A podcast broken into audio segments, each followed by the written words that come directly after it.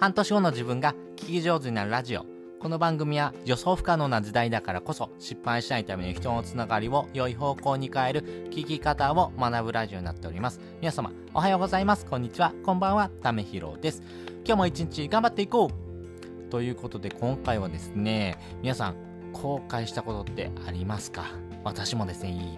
そんなこと後悔してきました。やっぱりですね、やりたいことをですね、スケジュールにパンパンにですね詰め込んでですね、まあそれをこなしてこなしてこなしてですね、もうパンクしてですね、自分の感情が爆発するみたいなことをですね繰り返してきたですねためひろがですね、まあそれでもですねこのやり方をですね続けていくのかな、やっぱりですねやっぱり見直すべきだなと思ってですね、いろんなことを後悔したんですけども、それによってですね、まあどういうふうなですねスケジュールの立て方、そしてですね後悔しないということをですね、どうやったら選択できるのかなということをですね、いろんなことをですね学んできました。本から学んだりとか、人の話を聞いたりとかですね、いろんなことをですね学んできた中で、私ね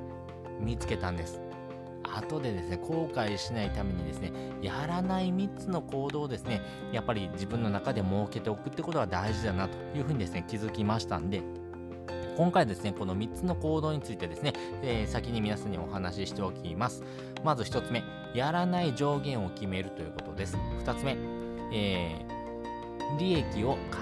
えないということです。そしてみっつめ、余白を作るということです。それぞれ解説をしていきます。まずですね、やらない上限を決めるということなんですけども、皆さんですね、えー、これをやったらですねどうなるとかですね、あれこれやったらですね自分の中でですねどういう風に変わっていくのかなってことがですねいろいろありますよね。まあ自分自身がですねやりたいことを、まあ心がワクワクしてですね、あーこれやってみたいなってこともあると思うんですけども、やりすぎは良くないってことがですねすでに分かっております。えー、南極のですね探検隊なんかでですね、これはもう分かってるんですけども、いちにちですね移動距離をですね、えー、この期間に限定しましょう、まあ、要はですねごキロだけですね毎日ですね、えー、行動しましょうというふうにですね決めたですねグループとですね、よし行けるとこまで行ってみようっていうふうなですねことをですね行ったグループではですね、生存率にですね大きな差が生まれてきたということがですね、もう南極のですね、えー、南極点到達のですね、えー、各ですねグループのですね行動でですね分かってきているということですね。要はですね、えー、これ以上やったらですねダメだよねっていう上限をですねちゃんと最初からですね決めておけばですね、えー、自分の中でも余裕が出てきますし、やっぱりですね行動の中でもですね、えー、本当に質がですねどんどんどんどん高くなっていく、そういう風なですね行動に変わってくるのかなと思います。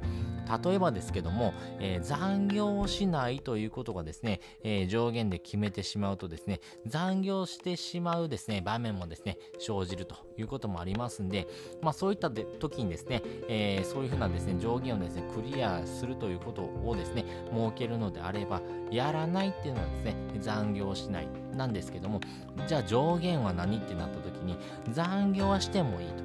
ただしいちじかん以上はしないというふうにですね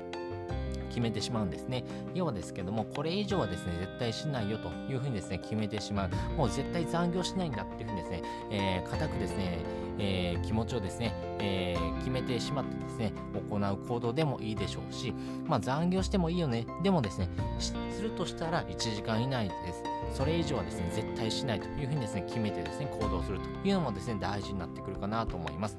そしてふたつめです、えー、利益を考えないということなんですけども、皆さんですね、まあ、世界観とか自分の感情が動くですねワクワクがあるからこそですね、えー、普段の生活の中でもですね、えー、自分の行動をですねより良くしていくということがですね、えー、普段の生活スタイルの中でですね落とし込んでる人も多いのかなと思います。その時にですね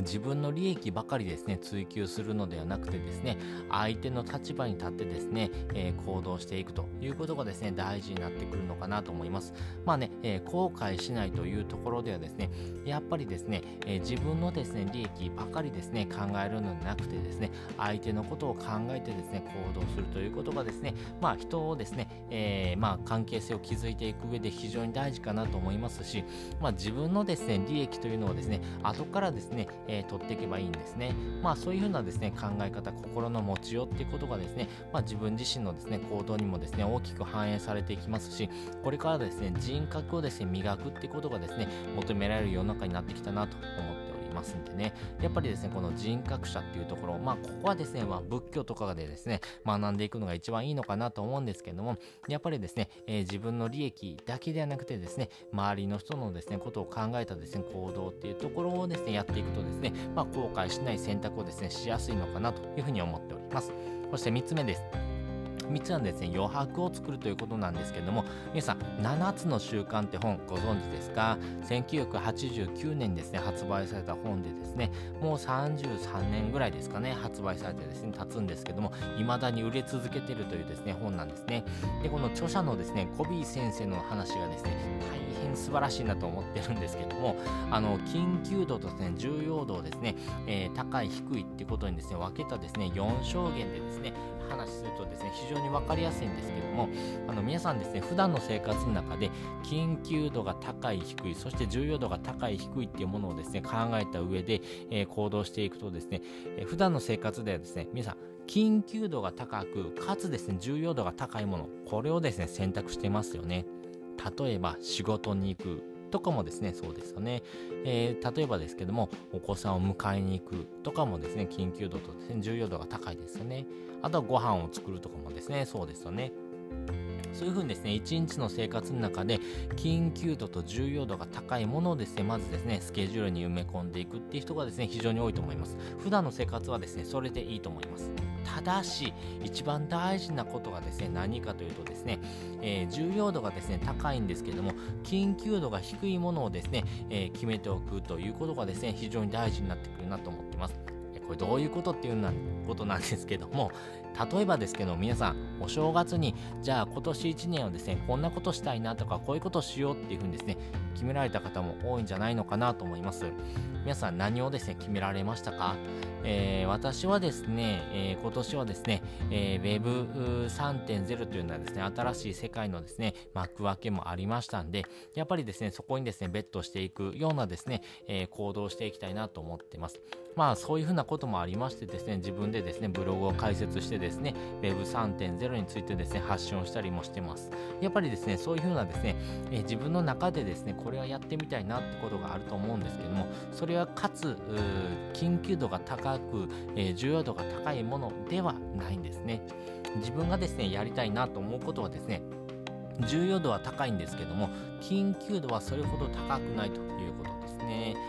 例えばですね今年いちねんはですねよしじゃあ英会話を習うぞというふうにですね決めた方もいらっしゃると思います。まあね、えー、このいちねんでですねこの英会話も習っていくんですけども、それをですねちゃんと正月からですね行動に移せてますでしょうか？やっぱりですね移せてない人結構多いと思います。なのでまずはですね自分の中のスケジュールの中でまずは英会話をですねどこから習っていくのか、そしてですねスクールで通うんであればですけどもどこのスクールでですね通ったらいいのかなーってことをですねじゃあこのさんじかんの時間をですね設けてですね、えー、ちょっと調べてみようというふうにですね決めてしまうんですね。まずはそのスケジュールを決めた上でじゃあ普段の生活の中で緊急度と重要度が高いものをですね入れ込んでいくというふうなですねスケジュールの立て方をするとですね、えー、よりですね自分の時間をですね確保することもできますし、このですね自分がやりたかったことをですね選択することによってですねやっぱり他のですねスケジュールにですね、えー、もう少し磨きがかかっていくのかなということがですね分かってますんで、やっぱりこのあたりがですね非常に大事になってくるなというふうに思っております。まあ、実際ですねあのしたことの後悔はですね日に日に小さくなり、しなかった後悔はですね日に日に大きくなるという言葉がですね、えー、言われています。これはですね作家のですね林真理子さんの言葉なんですけども、これめちゃめちゃいい言葉だなと思ってます。皆さんですねしなかった後悔とですねしてしまった後悔、どっちを後悔してますか？例えば、えー、いっかげつ、えー、半年、いちねん、それぐらいのですね後悔をするっていうことはですね結構しなかったことがああこれできなかったなってことをですねやっぱ覚えてませんか？ああこれしてしまったなって後悔をですね、えー、半年いちねんほどですねしてしまうってことはですねなかなかですねないのかなと思います。それよりもですねできなかったことしなかったことの後悔の方がですね日に日に大きくなるなと思っておりますんで、まあ、皆さんもですね、えー、自分自身のですね行動、そして後悔しないためのですね、えー、人生のですね設計の仕方というところではですね、やっぱりこのやらないことをですねまずは決めていく、そしてですねその決めた上で行動するですね、えー、考え方をですね自分自身の中にですね取り入れておくとですね非常に行動しやすいのかなというふうに思っております。ということで今回はですね、後で後悔しないためにやらないみっつの行動っていうのをお話ししておきました。で、本日の合わせて聞きたいです。本日の合わせて聞きたいは、なぜ本を置くスペースがないのかをみっつの視点で分解することというのをですね概要欄にリンク載せております。まあ、自分自身のですねやらない行動、そしてですね考